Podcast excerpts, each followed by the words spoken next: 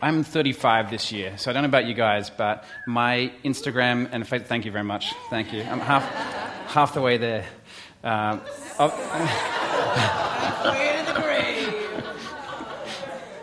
I missed two clubs, the 27 club and the 31 club, so clearly I'm not a musician.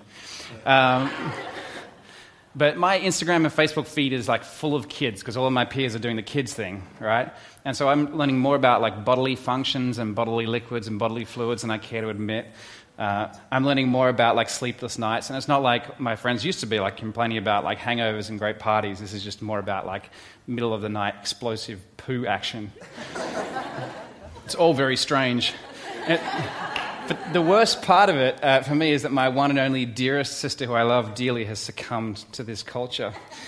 Uh, from someone who was virtually offline uh, a couple of years ago, she has now taken to Instagram like a duck to water. And every single day I get on my Instagram, I have to scroll past you know, hundreds of photos of my niece, who, well, let's face it, right? She's still pretty cute. I have a little video actually. Apparently, she looks like me when I was a kid, so I don't know whether it's a good thing or a bad thing.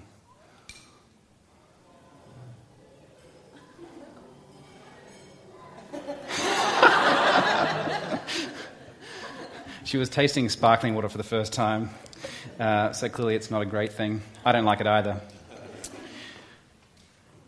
So it is a kind of a strange thing, really, isn't it, to kind of figure out that we're watching these really poorly produced videos of our nieces and nephews and friends' kids who are struggling to do something which I'm doing right now without even thinking about it, like standing up. But I think there's something delightful about this as well. Like when you're watching those videos, there's something that's just so like light and full of suspense in the way they do that, the way they're so focused on this task of getting up. And the delight and the encouragement of the parent as well, who's like, You can do it, get back up again. You're amazing. Um, I'm also not the biggest fan of shows like Australian Idol, or American Idol, I should say, or America's Got Talent, or The Voice. But over the years, I've been sucked in every now and again and you know, watched the episodes, and I, I get tired of the formula of it. But I think they've stumbled upon something that's a universal truth uh, that keeps us watching, and long after you know, the, the shows stopped airing because the record labels realized that the winner sold 10 copies of the debut album. I think these things can, will continue on because the reason why these shows are successful is the same reason that we watch these really you know, terrible iPhone photos of our nieces and nephews. That's because we love to watch people grow. We love to, take, to watch them take risks, to start something, to develop, to make mistakes, to fall flat in their faces, get back up again, defiantly, and try it all over again. And we see it in the glimpses of like the behind the scenes kind of uh, videos on the, on the voice. But in kids, there's something about it that's so wonderfully innate their sense of discovery and their deep love for play. And that single minded focus that just creates that suspension for a moment for them and then also for us, the watcher. So we're wrapping up our Theology of series uh, this week. And we've talked about some pretty big ideas in this series. We've talked about how work um, has an incredible function in our lives and our spirituality important, the importance of taking rest, and also the, the idea of, take, of saying no, of, of stripping our life back to a life of less, so we might be able to pick up more. We've asked ourselves questions about how we see our bodies in relation to our health, um, and make sure it's not, and make sure it's an integral, not a separate part of our spirituality. And today we get to talk about something that is arguably pointless, or mainly, maybe extremely poignant. We get to talk about play. So, right up front, let me tell you what I hope we get, try and get out of this morning. I hope that we can reclaim the gospel as something that brings joy, peace, and lightness. That the words of Jesus, which we sang a second ago through Robbie's song, that his burden is easy and his yoke is light, aren't just empty promises, but they become something that has a deep and lasting impact on our lives. That we'll find our way back to childlike wonder and understand ourselves to be loved by a God who delights in us. That our lives will exhibit a cheeky interaction with God with ourselves and with others that evokes interest and curiosity in our faith. Uh, who has seen The Sound of Music? Awesome. All right, so this is going to be really easy for you guys. For me, theology is like the song. You know, let's sing along. Ready? Let's start at the very beginning. Very best place to start when you you begin with. Awesome. All right. If you got your Bibles, or on your app, let's look up this very start of the Bible, Genesis chapter 1. If you're new to church, that's, that's the very first book in the Bible. Genesis just means beginning. And I'd love a volunteer to read it aloud, please, if someone's got it. Anyone got Genesis 1? This side went last time. Has anyone over that side got it? I can see everyone. Isn't it amazing how different it is when everyone's just scrolling down? There we go. Thank you. In the beginning, God created. Sorry to cut you off. In the beginning, God created. Uh, it's the fifth word in the Bible and the first thing that we find out about God that God is creative. Uh, for me, growing up in church, uh, I, you know, if any of those who maybe grew up in church, you know, you have difficulty, I think, with the idea of who God is. Um, and for me, I discovered in university a deep love for the idea that God is creative. In fact, it's the, probably the only thing that I really talk to people about who don't, people who don't have faith. Um, I think this captures my imagination. In the beginning, God created. The first thing we find about God is He's creative. God, the spark of all being, the force behind the universe. God, whose words just brought things into being. God, whose name is a series of breath like sounds that hold so much reverence for cultures such as the Jews, they dare not speak it aloud. This God is creative. And in Genesis 1, if you cast your eyes like down the rest of that passage, you find God going around after every single day of creating something, after everything has been created, and God's pretty pleased. See, day one, he creates light. He says, It's good. Day three, he creates land. He says, It's good. Trees, sweet. Day four, sun, moon, and stars, brilliant. You get the idea. God really liked what had been created. So I don't know about all of you in this room, but I know a lot of you do identify with the universally accepted notion of being a creative. So let's see a, show of hands for these. Who here in this room has ever written a piece of fiction or non-fiction? Hmm, pretty good. Who's written a song? Wow, more than I expected, more than the first service. Who's choreographed a piece of dance? Who's created a garment to wear? Sketched or doodled or tagged a wall? Who's given birth to a child? Good. Not, not too many surprises there. I was making sure that Jeremiah wasn't just raising his hands, you know, like automatically. Uh, who's baked a delicious chocolate brownie made from scratch? Ooh, yum. Who's piloted a new project? Has anyone built a building? Oh, yeah, wow. Uh, launched a new initiative? Restructured a company? Written a budget has, that has eradicated debt from your life?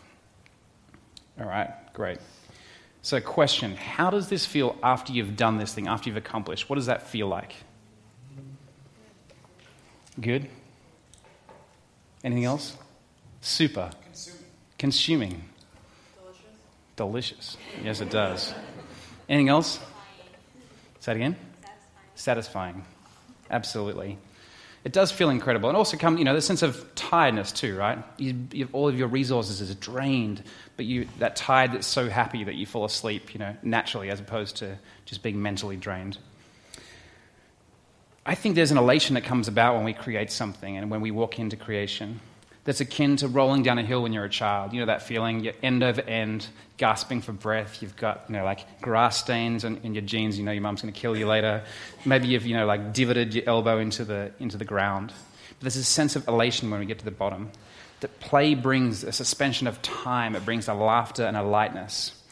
And when we create, when we get in the zone, and when we hit our flow, the uh, saying comes to life that time flies when we're having fun. Yeah? There's this adrenaline that pumps in you and you're feeling amazing, maybe a little invincible. It's no wonder that kids who played, and adults as well, jump off rocks and buildings. You're totally caught up in the moment. Uh, recently, I went on vacation uh, with Sarah back to Sydney, and this time around we decided we're actually going to come back through New Orleans on the way back to actually have a little vacation because, as Jonathan Williams says, when you go on vacation with your family, it's not really vacation. Um, and so we met Ryan and BJ, good friends of ours, down in New Orleans, and we were exploring a brand new city. And one day when we were walking past, uh, we noticed this wig shop and it was closed. So the next day we came back uh, and we ended up spending an, an, hour and a half in the wig store. When you walked in, the girl was so great and she puts this little cap on so it makes you look like Ryan, you know, like you end up with a, a nice, you know, clean slate to work from. And then you just start, you know, you pay $5 to do that and then you just start trying on wigs. I tell you, it was the most amazing. I wasn't actually part of this. I was just kind of standing back and watching the three of these guys just try and wig after wig. And what I thought was incredible was like Ryan puts on this blonde, shaggy wig and he just starts going like this.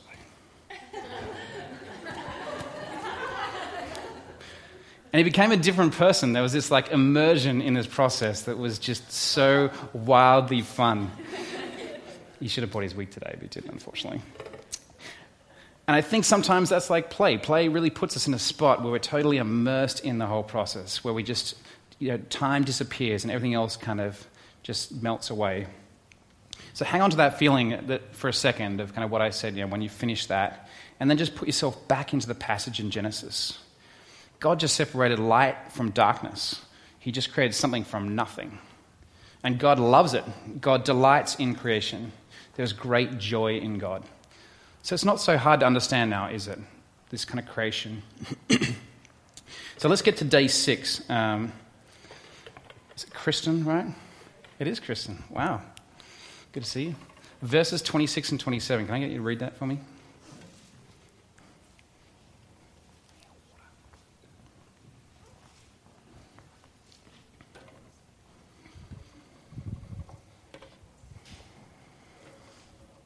Verses 26 27. Okay.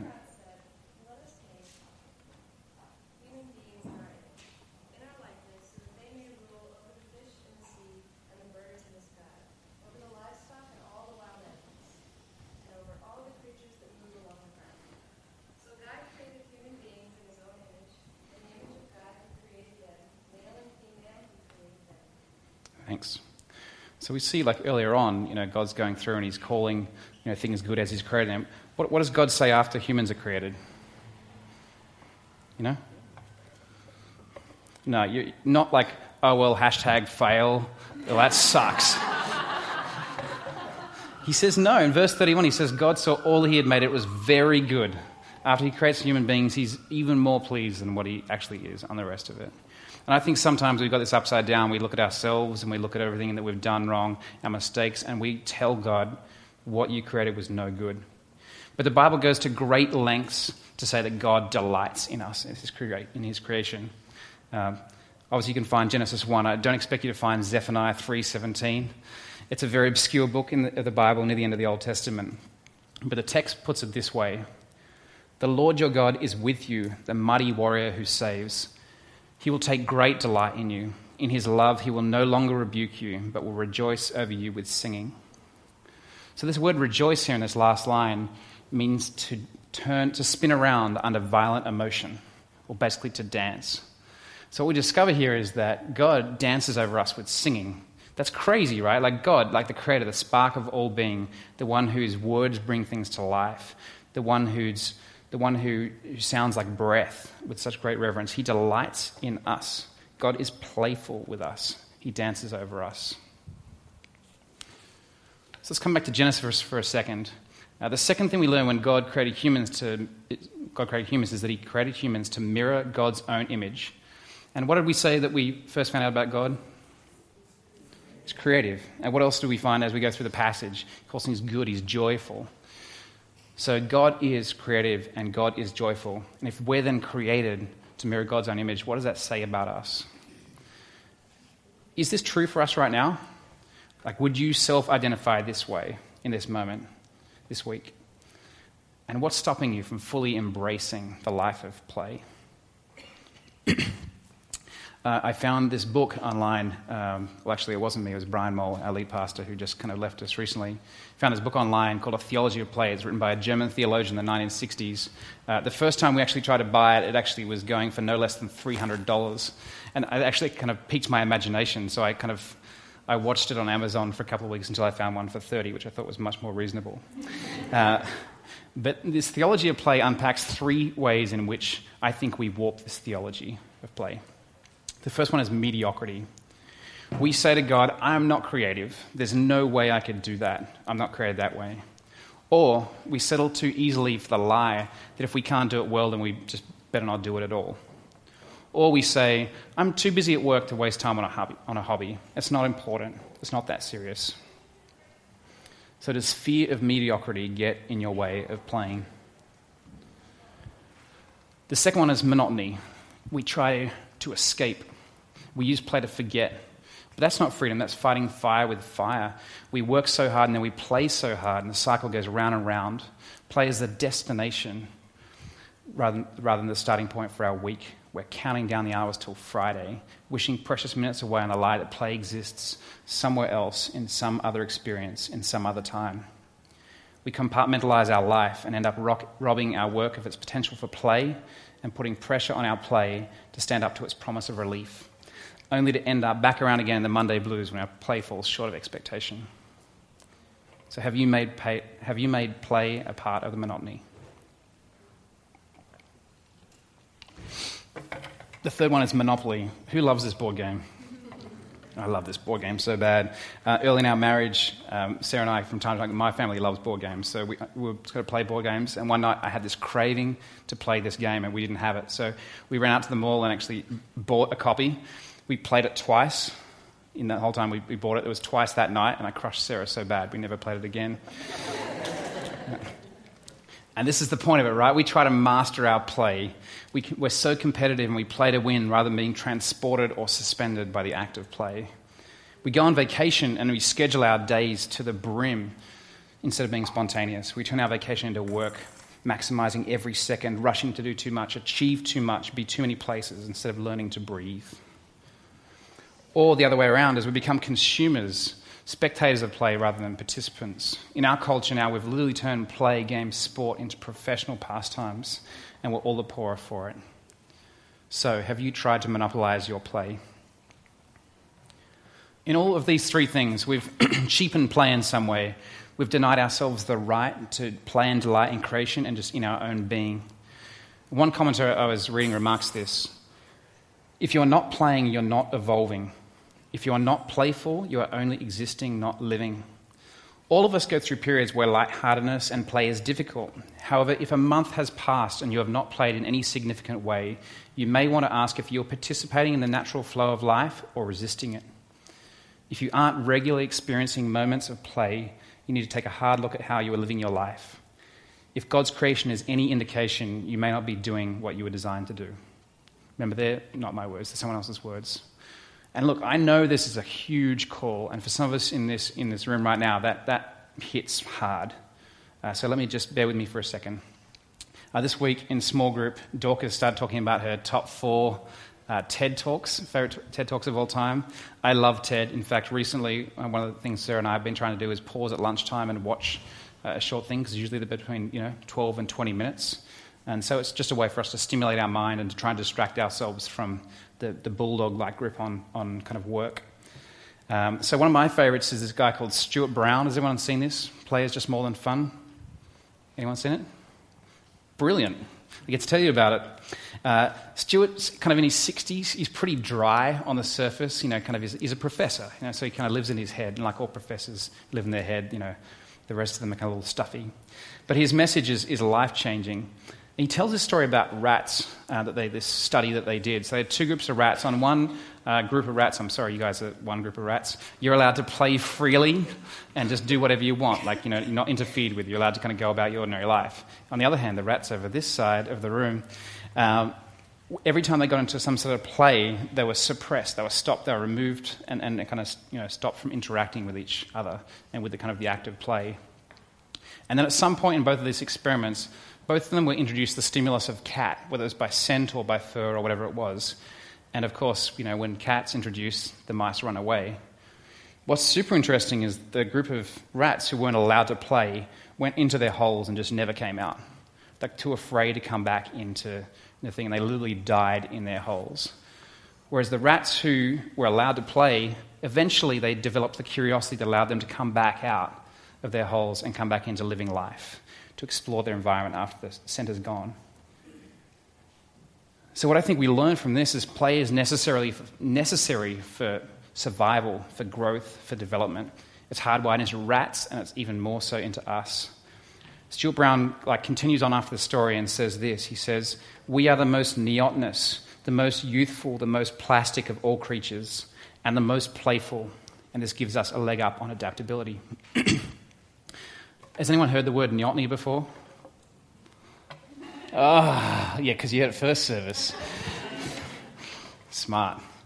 Uh, the word neoteny just means this a retention of immature qualities into adulthood.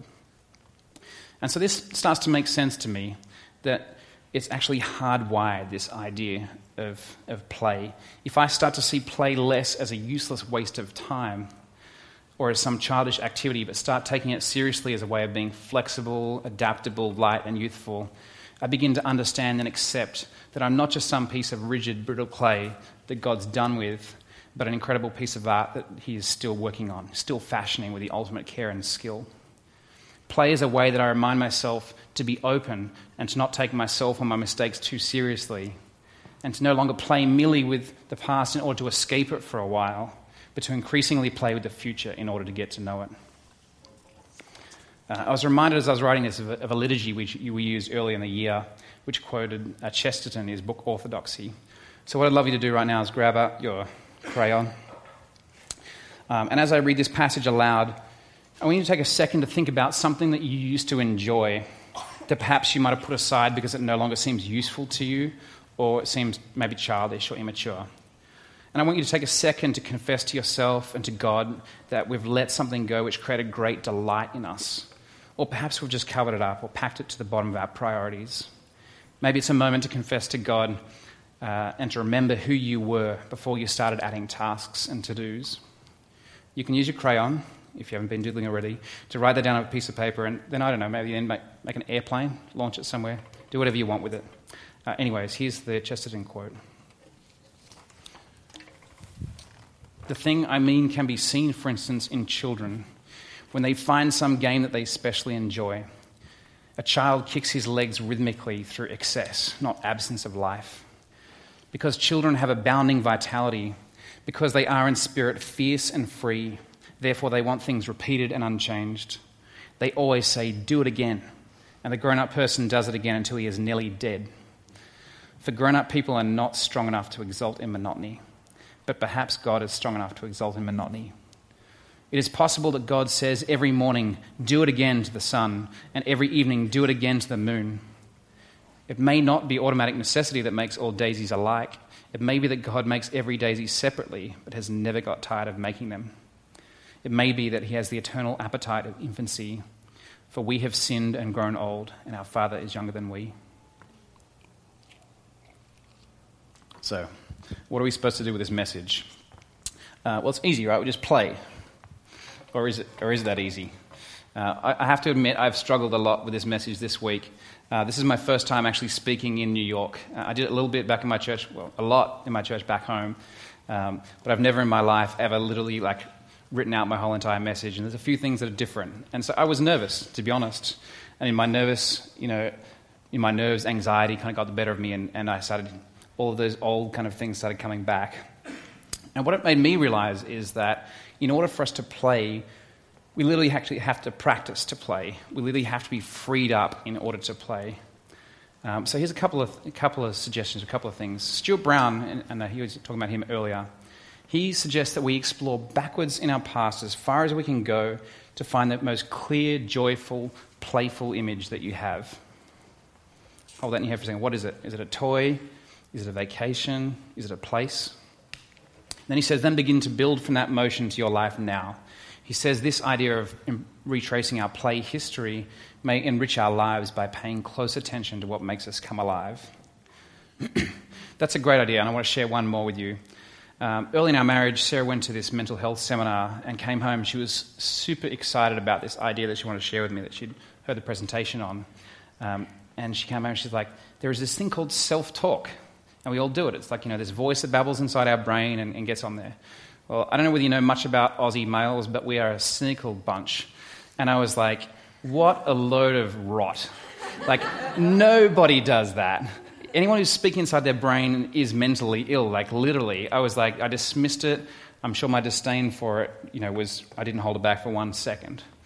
But then the strangest thing happened. Like, as I thought about this over the next week and the next month, I started realizing I was the chiefest sinner when it came to this. Um, I was in university at the time, and uh, whenever it came down to time to actually write an essay, I would find myself wrestling with thoughts that was every piece of criticism I'd ever received in my life. Um, I would sit down and it would take me hours, literally days. Uh, I'm not kidding, my last university essay, my final essay, was six weeks late. This is how bad it became for me. And, and one thing that became even worse was that um, I'd been writing songs since I was 13, but I'd never actually had the means to record them. And so during university, I found my first recorder and was given that and went home and recorded some songs. Excitedly pressed play. And what came out of the recorder to me sounded terrible. I hated the sound of my own voice. Like I was wrestling, would I ever sing again? That was how bad it was. Um, the more I listened to these recordings, the more I hated every single song. I picked apart every single mistake, and it almost completely tripped me up, almost stopped me from writing forever. Um, so I had to face the fact that this voice was very, very loud for me. Uh, I thought it was something just to be endured and just to get through. It's just part of life. Uh, but years later, when we first moved to New York City, uh, one of the things we were trying to do and determine was, was to actually literally interrupt our rhythms. Uh, we, we moved here basically because Sarah was bored in her job and we were kind of at a kind of a crossroads in our life. Um, so we started to try to do a couple of, you know, a couple of practical changes. We started trying to exercise more, and we determined to get more creative uh, again as a couple. And so we, I don't know how we found it, but we found this book called The Artist's Way. I don't know if you, any of us heard of them. A few people have. Um, we started working through this, this book, and the first chapter, this very first tool the book outlines, is called Morning Pages. This is what it is it's three pages every day. I encourage you to write, longhand writing, like write out by hand, not, not typing, not whatever. Strictly stream of consciousness, or more, it's more called ingloriously the brain drain. But what took my breath away was the description of why we do this as a practice as we were reading through this book. I'll Put it up here on the screen. As blocked artists, we tend to criticize ourselves mercilessly. Even if we look like functioning artists to the world, we feel like we never do enough and what we do isn't right. We are victims of our own internalized perfectionist, a nasty internal and eternal critic, the censor, who resides in our left brain and keeps up a constant stream of subversive remarks that are often disguised as truth. The censor. I finally had a name for this horrible voice in my head. It, it makes me mad even just reading that like name out loud. Uh, but in early 2012, Sarah and I embarked upon this every morning, you know, with our coffee and our oatmeal, sitting in the window of our downtown apartment in Manhattan. We just pour out uh, all of the junk out of our brains. And both of us admitted, like, we felt better. We felt more quiet. We felt more centered. Uh, and I felt like I often had moments of epiphanies um, where I felt a sense of purpose and an, and an action I would like to take and move into my day the author actually promises and says this. She says, Beyond the reach of the censor's babble, we found our own quiet center, the place where we hear the still small voice that is one, at once our creator's and our own. I'm sad to say that like, this habit didn't stick. We did it for a couple of months, and, and, and like all things, you know, like, you know, I started work and, and things kind of like got on top of us. Um, but even on particularly difficult days, like yesterday when I was like really struggling to write the end of this message and really dealing with massive criticism in my brain, I literally sat down and did this exercise to try and unblock the drain. They encourage you to not ever read those things again, but out of curiosity, I went back and started reading some early entries from 2012, and it's pretty incredible stuff. I gotta say, it's some of the most juvenile, some of the most immature things. And I think that's the point. Uh, sometimes they feel like desperate, dangerous prayers, like the message version of Psalm 5 says Listen, God, please pay attention. Can you make sense of these ramblings, my groans and my cries? God, I need your help. Every morning you hear me at it again. Every morning I lay out the pieces of my life on your altar and watch for fire to descend. So I think while ever the censor is raging in my head and your head, while ever you are so incredibly tough on yourself, while, while ever you are dealing with this kind of opposition, play and creativity is hard going. And it falls short of the immersive experience that it's supposed to be. It doesn't feel like suspension or relaxation. It becomes a source of even deeper frustration and disconnection. And it leads me to use plays in all of the ways that look like mediocrity, monotony, or melancholy. I'm, I'm sure there's plenty of ways um, to, to, do this, you know, silence the censor, and I have experienced them in other ways in my life. Uh, most of them involve some sort of silence with deep thinking or meditation or prayer. I'm not saying these morning pages are the only way, I'm just sharing with you my experience uh, with that. Um, and I'm sure we'll talk about others later. With Forefront, we're just we're adopting a book of common prayer at the moment amongst our staff, and I'm already finding that to be helpful. But we're a week and a half in, so I'll tell you about it later. um, so, in case you're thinking these morning pages are just the artist thing, the author goes to great lengths to tell a wide variety of people, from lawyers to housewives, and even socialites have used it with great results.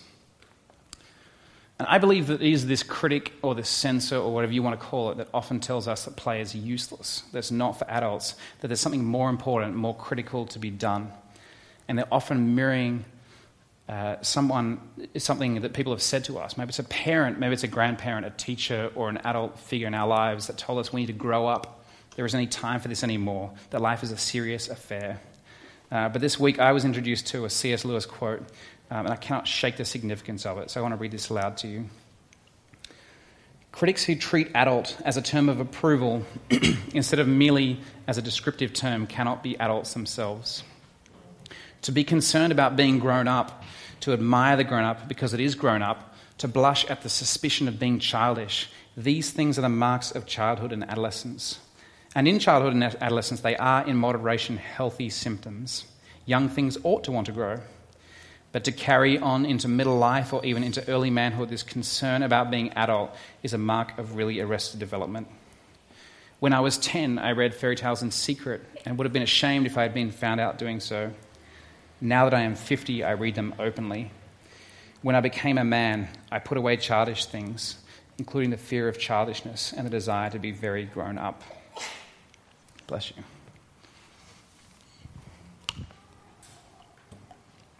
So, in closing, I wanted to read the, the words of Jesus in John chapter 10. He says this He says, The thief comes only to steal and kill and destroy but I have come that they may have it, that they might have life and have it abundantly. I think it's time. I think it's time for us as Christians to stop letting the thief or the critic or the censor steal our joy and delight. I think it's time for us to uncover or maybe remember the person God created us to be before we added tasks and to dos. It's time to rediscover play as a serious part of our life and our spirituality.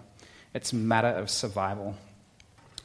I want to finish with a series of of photos uh, that Stuart Brown kind of uses that tells this amazing story about play and survival. You can see in this first image, um, this is a hopeless kind of situation. This happened right outside of um, a research center. And these two uh, dogs here, these huskies who are sled dogs, are both chained up. Uh, and so what you can actually see is, is you know, a polar bear who is coming down. Here's the predator and his prey. And we all think the end of the story is you know, going to be a very, very quick fight to the death. But what actually happens, you can kind of see this a little bit in kind of this dog. It looks like it's, it's barking here, but in a second it's going to do downward facing dog from yoga. Everyone knows kind of this? This is a universally accepted symbol of play, of submission. And so this dog starts to do downward dog, and what you start to see on the next slide is this it's phenomenal. What actually should have been, you know, like an ending is now this beginning of play and delight. And these two incredible creatures just roll about each other. Next slide as well, like this. So, to me, I think this is what can happen to our critic or our censor. I think this is what can actually happen in our lives is that we don't have to let this stuff overwhelm us. In fact, maybe our first response to the critic or the censor is play with me. You know, yes, come on in. So I want to leave you that this morning. Uh, we're going to take communion in just a second, and I would love us to take this bread and this juice in a posture of thankfulness and celebration and remind ourselves that God joys and delights in us. Uh, will you guys pray with me? God, you are uh, ridiculous, amazing, wonderful. You are our creator. You created us for your delight and joy. Would you uh, convict us this morning as we've uh, confessed to you that sometimes we've let go this joy and delight? Would you convict us that this is who we need to be? Simply people who are loved by you, simply people who want to be around you. Uh, God, would you let us uncover our play history? Would you let us find something to silence the voice in our head that tells us that play is not integral, that's not part of, not part of it, that's not what adults do? Would you help us to kind of shed that? We love you, God. We thank you for who you are. In Jesus' name, amen.